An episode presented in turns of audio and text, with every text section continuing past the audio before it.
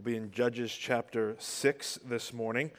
Um, we are uh, in our series in the book of Judges, working through that. Uh, it's called Out of Sight, Out of Mind, and I would encourage you, if you haven't or missed uh, some of those messages, to go online and uh, catch up for that. We also have a, a Bible reading plan for you uh, in the back, so you can, uh, in the Welcome Center. So if you want to uh, follow along with us in your reading, you can do that as well. Uh, I just want to make a, a, brief comment. Um, I had the opportunity to go to a, a smorgasbord uh, yesterday. Um, and if you've ever been to a smorgasbord, it's just like food out the wazoo. Um, and I'm thinking about um, what we do here on Sunday morning, the ministry of the Word. Uh, Sunday morning is like an illustration is like a baked potato. You come and you, you get fed up by, we get fed with the Word of God. And if you get first hour, you get half the baked potato. And if you stay second hour, you might get the other half. Uh, but then all throughout the week, you know, you can't really get yourself nourished on the baked potato. It's like going to a, a smorgasbord and just grabbing one baked potato and just kind of going back and just enjoying it and savoring it. So I'd encourage you, uh, make sure you're in God's Word throughout the week uh, because God's Word is like the buffet, and we can just never out uh, resource that, and uh, we can just always learn from that as we go. So um, we're, yeah, like I said, we're in the book of Judges. We're in the ch- story of Gideon. We're going to be talking about this is the midpoint uh, in the Judges series, uh, not necessarily midpoint in the chapter, but midpoint in the Judges. And so Gideon's the middle judge, and what we're doing is we're seeing a little bit of a different um, nuance from that. And so we're going to take our time and just kind of uh, zoom in on Gideon. And so we're going to be looking at Gideon over the course of, of four weeks. Um, next week, we'll take a break and we're going to have Life Catalyst here. So I'd encourage you um, to do that. Um, but we'll be back after that and we're going to continue to learn through Israel's example of from the judges and studying and teaching um, through that. And as I've been preparing this and I'm studying to, to teach our Idols of the Heart class, I've been, let's just say, I've been a little convicted. Uh, in my study of Judges, and I don't know if you've been uh, here through the preaching, and if you're in the Idols of the Heart class, conviction might be uh, yours as well. Uh, and I just want to be real honest, just because I know most of you in here think I'm perfect. I'm not. I'm not. And the closer you are to me, the closer you will realize how true of a statement that is. If you would like some examples, you can talk to my lovely wife uh, and eventually my daughter Sophia. But um, yeah, I'm not perfect, you know, and everybody can go like, phew, you know, just kind of sigh of relief. But, and I struggle with sin. Even as a pastor, I struggle with sin.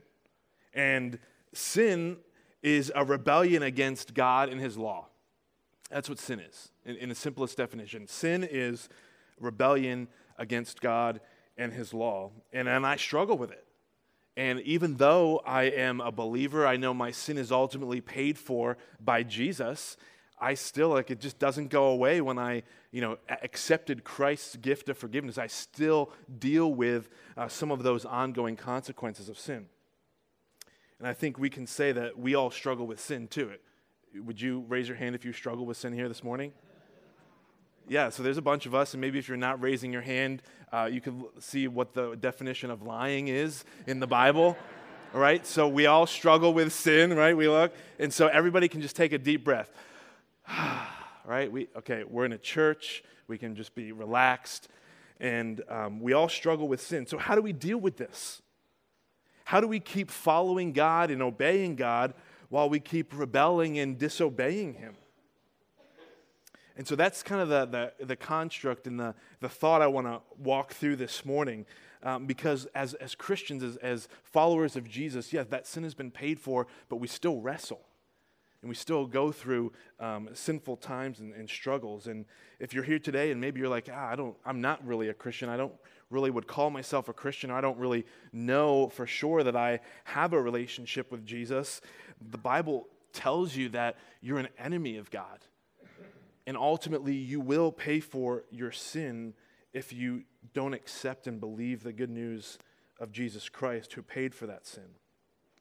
And so, as we get into the book of Judges, uh, we've talked about this, this sin cycle, right? We've talked about rebellion and then ruin and then remorse and then right? Put up all these R's. I think I have a slide on kind of like an overview uh, of this because I'm not really good at memorizing uh, all of this stuff, but the, the rebellion, all of that, is that up there? Yeah, here we go. So we got rebellion, we've got ruin, we've got remorse. This is going to be new to our study today, rebuke, but we've got restoration, rest, and repeat. And the first couple verses in Judges, chapter 6, is going to kind of hit on these four. And we're going to hit on these four, and then we'll save uh, the rest uh, for later.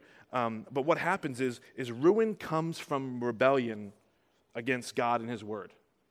Ruin comes from rebellion against God and His Word. And we're going to see that um, in our passage uh, in Judges today. So, Judges chapter 6, um, starting in verse 1. I'm going to read from verse 1 to 10. This kind of sets the stage for the Gideon narrative. And then, like I said, we'll have a break next week, and then we'll dive back in after that. So, Judges chapter 6, verse 1. Uh, if, you're, if you're using a Bible or you need a Bible under the chairs in front of you, uh, that's on page 169. I would encourage you to follow along as I read so you know that I'm not just blowing smoke here, that this is God's word and this is what he says. So let's read this. The Israelites did evil in the eyes of the Lord. And for seven years he gave them into the hands of the Midianites. Because the power of Midian was so oppressive, the Israelites prepared shelters for themselves in mountain clefts, caves, and strongholds. And whenever the Israelites planted their crops, the Midianites, the Amalekites, and other eastern peoples invaded the country. They camped on the land and they ruined the crops all the way to Gaza. And they did not spare a living thing for Israel, neither sheep, nor cattle, nor donkeys. They came up with their livestock in their tents like swarms of a locust. It was impossible to count them or their camels. They invaded the land to ravage it.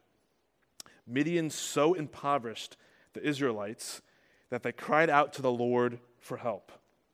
And when the Israelites cried out to the Lord because of Midian, he sent them a prophet who said, This is what the Lord, the God of Israel, says I brought you up out of Egypt, out of the land of slavery. I rescued you from the hand of the Egyptians, and I delivered you from the hand of all of your oppressors. I drove them out before you and gave you their land.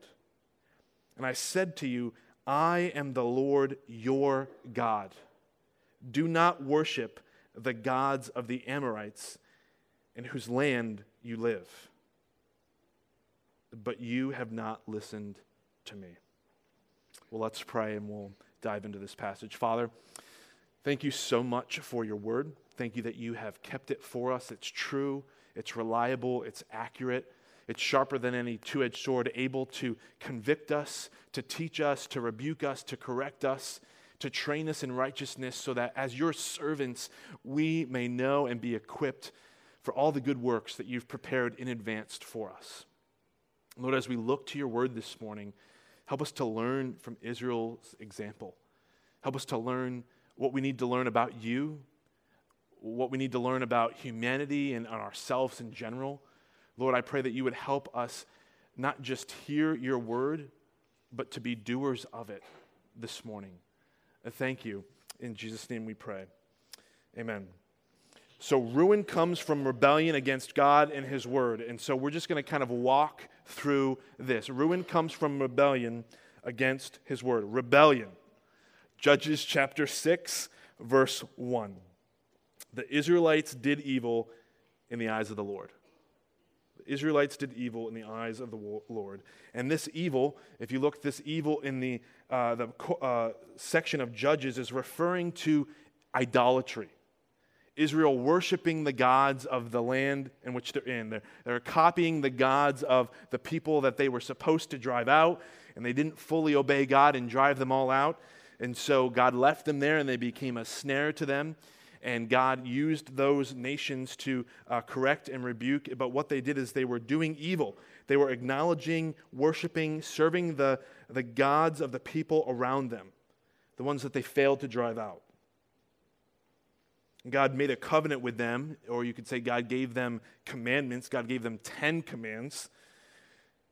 And the 10 commandments with his people that if they were to obey him, they would experience the blessing or the blessedness that comes from following God in his ways or from obeying his word. And that was partly in form of dwelling in the land. They would live in the land flowing of milk and honey, right? They would enjoy that. And then through that, through their obedience, eventually all the nations around them would be blessed. They would see this nation of Israel obeying and following the Lord and experiencing the blessing of living towards God's design. And the other nations would be like, wow, things are going well for them. What's different about you? And they could say, hey, we worship and serve the Lord, we obey Him. And they're like, oh, tell me about this. And they become uh, a witness or a kingdom of priests to, to bless the nations around them. And they would fulfill what they were created to do to be God's image throughout the world. And so people would see their obedience, they would see that image of Christ in them, the image of God, and they would be led to, to, to forsake their false gods and worship the one true God. But they didn't do that. In Exodus 20 is the, is the section of the Great Commandments, and this is what Exodus 20 says. And God spoke all these words to them I am the Lord your God who brought you out of Egypt, out of the land of slavery. Sounds familiar, doesn't it? You shall not have no other gods before me. I threw the King James version in there because that's what I memorized. You shall not make for yourself an image in the form of anything in heaven above, or on the earth beneath, or on the waters below. You shall not bow down to them or worship them, for I am the Lord. What's this word? Your God. And I am a jealous God. God is saying, I am your God, the one true God, your God, your covenant God, and I'm giving you these things, and you are to worship me because he is jealous. And if you created the world, if you created every living thing, if you created a group of people, the natural result of that would be to worship him and to follow what he says. God also talks about this in Exodus 23. If you do a couple of chapters later, kind of the outworking of that covenant, that if you obey me, things will go well for you. Exodus 34 talks about the conquest of the land. Hey, you're going to go into this land, and if you obey me, if you follow me, we will drive them out, or I will drive them out for you, and it will be great. If you don't, things were going to happen. Joshua 24 is another one of those passages. And then Judges 2, if you turn back a couple of pages to Judges chapter 2, verses 1 through 4. And the angel of the Lord went up from Gilgal to Bo- Bochim and said, I have brought you up out of Egypt and led you to the land I swore to give to your ancestors. I said, I will never break my covenant with you. And you, in return, shall not make a covenant with the people of this land, but you shall break down their altars not worship their God. You have disobeyed me. Why have you done this? And I've also said, I will not drive them out before you, and they will become tra- traps for you. Their gods will become snares to you. When the angel of the Lord had spoken this to the Israelites, they, they wept aloud. This is what happened. They, they failed to drive them out, they failed to obey God and His word, and things weren't going well for them. And as a result, God handed them over to the Midianites. So we all have this tendency and this struggle. Are we going to obey God and His word, or are we going to rebel against it? And we've talked about out of sight, out of mind. When God is not, we are not focusing on God and His word, and He's not in our minds, we're not thinking about Him and His word and obeying Him and worshiping Him and pleasing Him, we will rebel and we will go our own way and we will do what we want, and that will not go well for us. You, this is, you guys know this. When we get ourselves into a pickle, you're like, man, how did I get myself into this pickle jar? You're like, well, you jumped in head first, and you close the lid, and you're trying to get out, but you can't. Right? We, we know this, right? We, we do.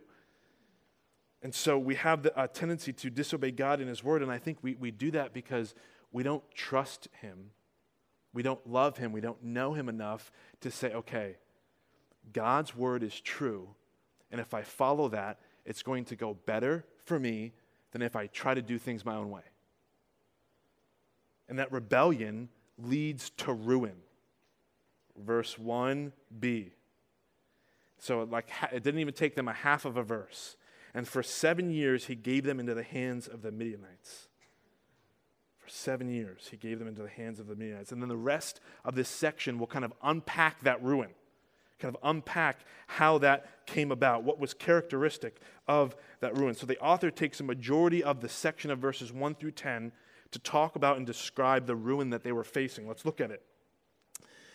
They were so oppressed, or were so oppressive. So, because of the power of the Midianite was so oppressive, the Israelites prepared shelters for themselves in mountain clefts, in caves, in strongholds. So they weren't able to dwell in the land.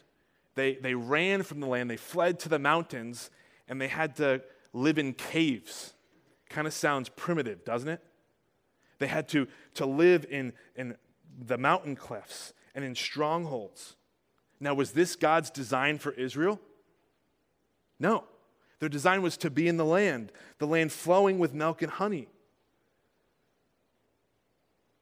That was God's design for them. God told them that when they went into the land, He would drive out the enemy nations so that they would be able to live there. And God wants His people. God is a loving God, and He wants to, His people to experience the blessedness that comes from doing the life the way He designed. Let me illustrate this again. Proverbs 15:1. This is what Proverbs 15:1 says. A soft answer turns away wrath, but a harsh word stirs up anger. If you've ever been into a verbal conflict with someone, you know this to be true. If someone is angry and they respond to you, and you also respond in anger or a harsh word, what happens? Boom! Fireworks, explosions, right? You, you kind of get at it. We, we know that to be true because we've all been there, right? Am I just the only one that's like, you know, or, or maybe instead of your words, it's, it's the hand on the horn. Eh, right? But a soft answer, if you, uh, if you answer someone in anger with a soft answer, it's amazing what happens. It's like a wet blanket. It just kind of diffuses the situation. Now, it's hard to do because naturally we're like, oh, you're yelling at me? What? And you want to go back. But, so, but the Lord can give you wisdom and um, the ability to, to respond softly. And it, and it doesn't stir up anger. I was just talking with, with Jake the other day. Uh, God gave Israel a law not to eat meat from a pig, and it's unclean meat. And scientific, scientific studies show that if you don't take care of pigs, if you don't keep them clean, um, you're going to get bad bacon. So dirty pigs make bad bacon, all right? Just a, a note for yourself. And what he was saying is like, hey, don't eat that unclean animal. Eat clean things. He also told them to, to wash their hands, right? You wash their hands. Why do you wash your hands? So you don't get sick, right? So you don't get, you know, all and, and God was telling them, hey, this is why I'm telling you to do things because it's going to benefit you. It's positive. And we can illustrate it that way. And, and God doesn't want his people to experience ruin. He wants to experience them life his way with him. But he doesn't just leave his people in ruin. Thank the Lord, right? You know, he could have probably just walked away from Israel, turned his back on them. It's like, hey, clean up your own mess. You made your own bed, right? Now sleep in it. But he doesn't. And praise the Lord. He, he lovingly rebukes him. And this is something that we add to the, the, the cycle. So we've got, um, I think it's on here again, because I'm, yeah, we got rebellion, we've got ruin, and then we've got this like remorse because you see what they do. They call out to the Lord. They call out to the Lord. And this is what it says. Why do they call out to the Lord? What does your Bible say? Was that? They call out to the Lord verse 5 or verse 6. Because Midian so impoverished them. They, they, they got this um, ruin, it was so bad that they had to live in caves, that they couldn't plant crops because these people came in and just ravaged the land, that they so impoverished the Israelites that they cried out to the Lord for help. And this is the, the remorse. And it's interesting that they cried out to the Lord because of Midian. They called out to the Lord because of their situation. Notice they don't cry out to the Lord because of their sin. It doesn't say, and Israelite, they, the Israelites cried out to the Lord because of their sin of idolatry or because that they did evil. It says because of Midian. And I think sometimes, like the Israel, we can cry out to the Lord because of our situation. God, help me because I'm in this pickle jar. Instead of saying, Lord, hey, I, I sinned. I got myself in a pickle. Can, can you help me? And so they cry out because of Midian. I think sometimes we can do the same thing.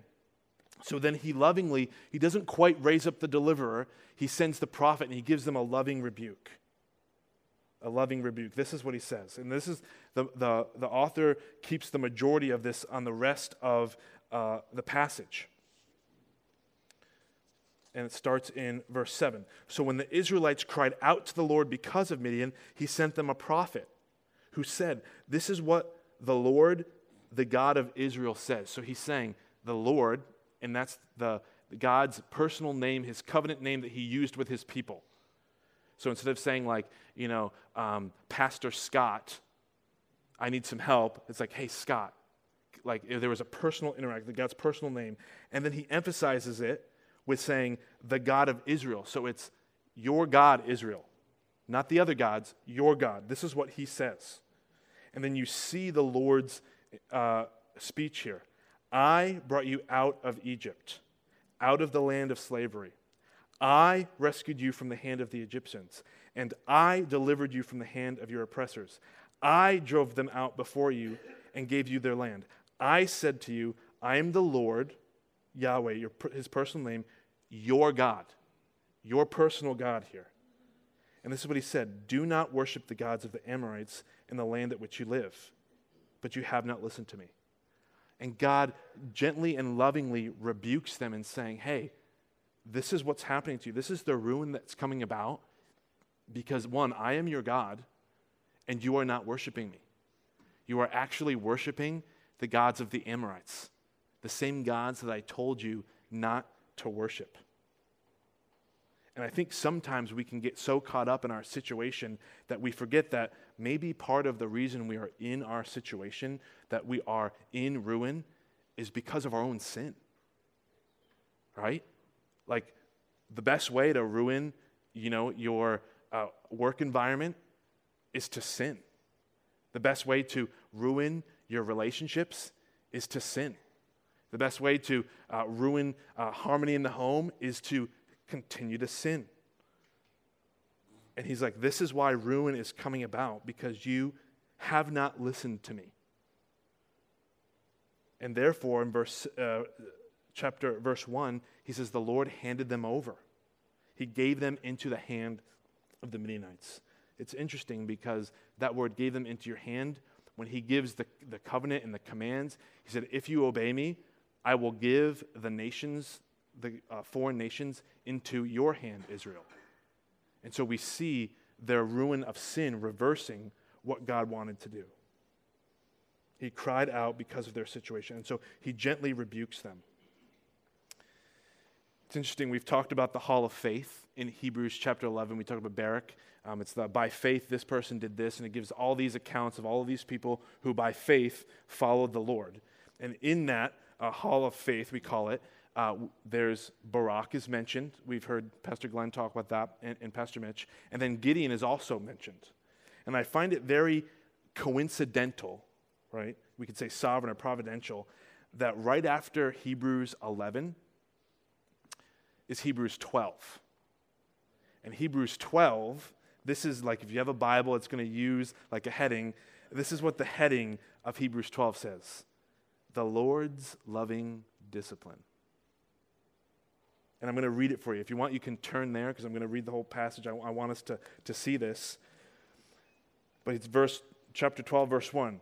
He says, Therefore, since we are surrounded by such a great cloud of witnesses, and from the context, it's all the people in Hebrews 11, let us throw off everything that hinders and the sin that so easily entangles us. Or you could say, becomes a snare or a trap to us. And let us run with perseverance the race marked out for us, fixing our eyes on Jesus, the pioneer and perfecter of our faith. For the joy that was set before Christ, he endured the cross, scorning its shame, and sat down at the right hand of the throne of God. Consider him who endured such oppositions from sinners, so that me, you may not grow weary and lose heart. And what is he talking about? Lo- being weary and growing heart. It's talking about being weary and losing heart from running your race and, and things like the, the Christian faith. And he says verse 4 God disciplines his children. That's the heading there. In your struggle against sin, have you not resisted to the point of shedding blood? And have you completely forgotten this word of encouragement that addresses you as a father addresses his son? And he's quoting from Proverbs here My son, do not make light of the Lord's discipline, and do not lose heart when he rebukes you. Because the Lord disciplines the ones he loves, and he chastens them, everyone he accepts as his son. And sometimes we can be exhausted, we can be weary because of the ruin that we're in. And the author of Hebrews is saying, don't be discouraged. Don't lose heart when he rebukes you. Why? Because the Lord disciplines the one that he loves. It would have been totally unloving for God not to rebuke Israel, but to leave them in their sin, to continue them on the path that they were going away from him. But he lovingly rebukes them to bring them back. Verse 7 Endure hardships as discipline. God is treating you as his children. For what child are not discipl- what children are not disciplined by their father? If you are not disciplined, and everyone undergoes discipline, then you are not legitimate or true sons and daughters at all. So he's saying discipline, God's loving rebuke, comes as a result of being a child of God. Comes as a result. And the reason that God rebukes his children is because Christ brought us, bought us, and placed us into God's family. We were once enemies of God. We were actually children of the devil, as John says in the book of John. But because of Jesus, he took us out of that sinful family and put us into God's family. And so sometimes I think we, we can undergo rebuke and it can be very hard. It can be very difficult. Even the word rebuke or discipline has negative connotations in our world. But rebuke and rebellion, uh, excuse me, rebuke and discipline are, are words and actions associated by a loving father to correct their children. If, if I wasn't a loving father, I would not discipline Sophia for behaving in a way that's not helpful to her and to those around her. And just imagine if I did not love her at all and I just never corrected her from doing wrong. The easiest one is we discipline Sophia for attempting to put her fingers in the electrical outlet. Right? That's, that's reasonable, right? Because if just imagine if I didn't discipline her for that, or Haley didn't discipline her for that, that would be pretty shocking, wouldn't it? and would I be a loving father? Would we be loving parents? No, because what happens is discipline is there to guide and to correct and prevent us from ruin. Because I'm sure she would be fairly ruined if she stuck her finger in the electrical outlet. And so we must see, uh, uh, uh we must see discipline and rebuke from a loving father. So ruin comes from rebellion against God and His word. But here's the beauty of the gospel. And again, we're, we're a church that talks about sin here. We're not going to sugarcoat anything because the reason we talk about sin is so we can talk about the gospel. Because Jesus Christ paid for our sin. So we are no longer masters over it. And this is the beauty of the gospel, the good news. Ruin comes from rebellion against God and his word, but redemption comes from recognizing God's Son and his work. Ruin comes from rebellion against God and his word. Redemption comes by recognizing God's Son and his work. And we saw that in Hebrews, fixing our eyes on Jesus. 2 Corinthians 5 is a beautiful example of the gospel. I'm going to read it for us. Since then, we know what it is to fear the Lord, or you can say to worship or revere the Lord. We try to persuade others. What we are is plain to God, and I hope is also plain to your conscience. We're not trying to commend ourselves to you again, but are giving you the opportunity to take pride in us so you can answer those who take pride rather in what is seen rather than what is the heart. It says, For we are out of our mind if some say it is for God and our right mind, but for Christ's love compels us because we are convinced that Christ died for all and therefore all died. Talking about died to sin. And he died for all so that those who live, those who are born again, those who have been bought and placed into God's family, should no longer live for themselves, doing what they want, but for him who died and gave them up and was raised again. So for Jesus. So we no longer live for ourselves, but we live for Jesus. So from now on, we regard no one as a worldly point of view, though we once regarded Christ in this way. Verse 17, therefore, if anyone is in Christ, he is a new creation. The old is gone, the new is here. All of this is from God, who has reconciled us or has restored our relationship to God that was broken because of sin, the world to himself, and is not counting the people's sins against them. So through Christ, the gospel, God is not counting sin against them. So our sins have not been um, counted against us if we are in Christ. And he has committed us to the message of reconciliation. Therefore, we are Christ's ambassadors. God is making his repeal on us. We implore you on Christ's behalf, be reconciled to God. And this is the gospel here. God made him who knew no sin, who didn't sin, Jesus, to be sin for us, so that in him we might become the righteousness of God. So God put our sin on Christ so that he could put Christ's righteousness on us, so we could be restored to God.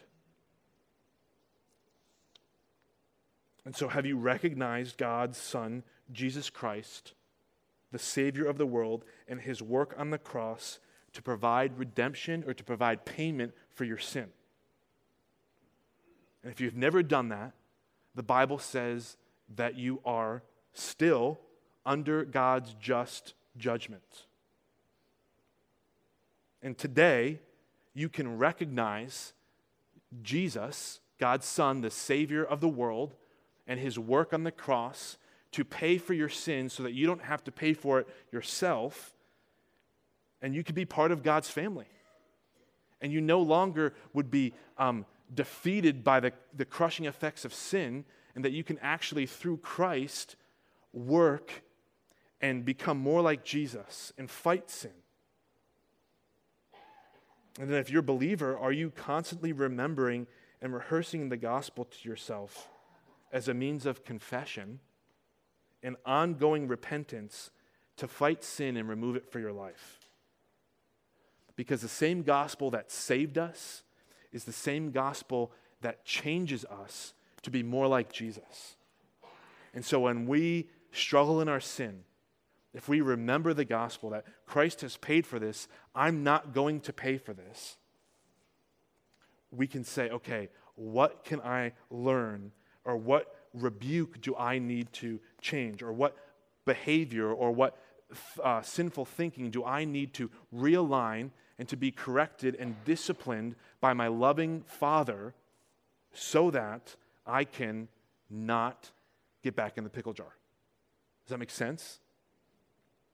So, what do we need to do? What do we learn from Israel's, like the rebuke and God's word? Is we, we realize that ruin comes from a rebellion against God and His word. God sent a prophet who's a spokesperson from God, and we have God's word that says this is why they're in that situation because they have not obeyed.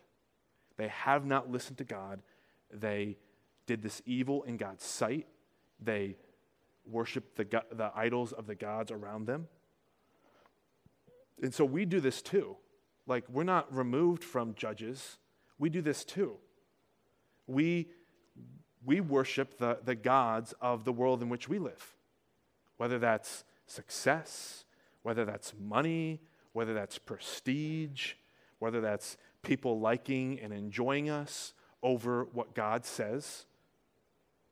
We, we say, the culture says, you do you. Be who you want to be. Follow your heart. Where the Bible says, no, your heart is deceitfully wicked. Follow God and become like Him. So, as, as closing application, what, what do we need to do? Well, if you're an unbeliever here today, if you've never repented for salvation and recognized God's Son and His wor- work, is to see your situation and understand your ruin and to cry out to the Lord because in His love and in His kindness sent you His Son Jesus to die for your sins. All of the evil things that you do, God sent His Son Jesus to die for those so that you can be redeemed from sin and have a right relationship with God. And you can do that simply by acknowledging that to God and trusting in Him for salvation. Realizing that nothing you can do can take away your sin, it's only what Christ has done. And so, for the believers here, the rest of us, Heritage Church family, we need to preach the gospel to ourselves daily. We need to remember that when we get up in the morning, that Christ has paid for our sins. We have God's Spirit to empower us to fight sin. And so that we fix our eyes on Jesus, like the passage in Hebrews said, the author and perfecter of our faith, so that we remember him. We remember his work. And when we remember him and his work, we're called to awe and worship to say, hey, I should be in hell because of my sin. I should be in ruin. Like, I mean, if we ask some of, of all of us believers in here, if you think, uh, because of what you know of yourself and your sin, should you be in Heritage Baptist Church today? Should you be here? And depending on what God has allowed you to be, maybe you shouldn't even be alive because of your sin. Maybe you, you shouldn't even be in a church because you would have gone off and said, I, I don't know God, I don't want anything to do with God. But because God, through Christ, invaded your life, disciplined you, and changed your trajectory so that you are here today. So we need to preach the gospel to ourselves, to fix our eyes on Jesus. Jesus says, apart from me, we can do nothing. And that involves our struggle against sin. We need to heed or appreciate the loving rebuke and the discipline for our Heavenly Father. So when we get in ruin because of our sin, we should ask ourselves Am I in this mess because of a sin that the Lord is trying to correct me? And sometimes it's really obvious. Like, I used a harsh word with someone who was angry with me, and it didn't really go well. Or maybe you are praying and you're asking God, you're praying Psalm 139 God, search my heart, try me and know me, see if there's any wicked way in me, and lead me into the path of everlasting. And maybe you're like, you know what, God, just there hasn't been anything from His Word or from His Spirit that has revealed like a sin in the situation. And maybe it's caused by the sin of someone else. And then what do we do? Well, we need to pray and to trust that God will deal with them in His own way. We don't need to take vengeance or justice on our own. We need to trust Him and pray for them that, that if there is sin on their part, that God would make that known to them, that they would heed God's loving discipline. And so when we encounter that, we need to look at our hearts and see if repent of. And then we don't need to just be remorseful. We need to repent. We need to, to change our mind about that. So if I get in a situation and I use a harsh word and it stirs up anger, I need to repent. Lord, that is not what you have called me to do. And by doing a harsh word, it actually stirred up wrath. And we need to think differently. We need to say, okay, that wrathful word or that harsh word stirs up wrath, so a soft answer turns it away. And we need to think and to tell ourselves and to believe that what God says is true. And we need to do that. God created us, again, to enjoy relationship with Him and the blessings that come from that because of his great love for us. And he provided our ultimate deliverance from sin so that we could be made right with God. And as a result, we work and grow to love and obey God more and more and to reflect his image to those around us and bringing blessing and a testimony that comes from following the Lord. Students, you're going to hear about this at HSM, but I would encourage everyone to read Psalm 1. And it talks about blessed is the man who does not walk in the counsel of the wicked, nor seat in the sit of scoffers but whose delight, blessed is the man who his delight is on the law of the Lord. And on it, he meditates, he thinks about it day and night. So instead of God being out of sight and out of mind, leading to our ruin, if God is on our minds and in our sight, if we're fixing our eyes on Jesus, we'll be able to worship him above everything else. We won't give in to the idols of the world. And just imagine, just imagine what God would do with people who are experiencing the blessing that comes from obeying God and enjoying Him, what that would say to people who don't know God. What would that say? When someone looks at your life and says, Why does everything seem to go really well for you? You can respond, well, it doesn't always go well for me, but it does seem like God is blessing me because I'm following his son's example and I'm following his word. God created us to enjoy that relationship with him, and when we do that, we can enjoy him forever. And that's what we're called to do.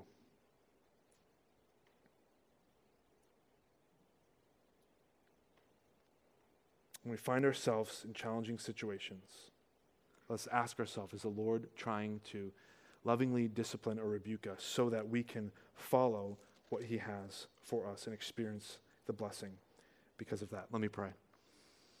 Father, thank you for your word. Thank you for the example of Israel and their ruin. And help us to take courage and encouragement from the situations that we find ourselves in. Lord, give us a, a heart and a mind to evaluate things based on your word.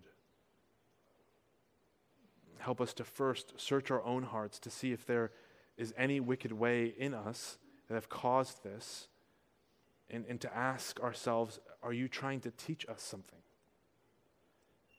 You work in our lives to, to do that, to teach us, to ultimately point us to Jesus.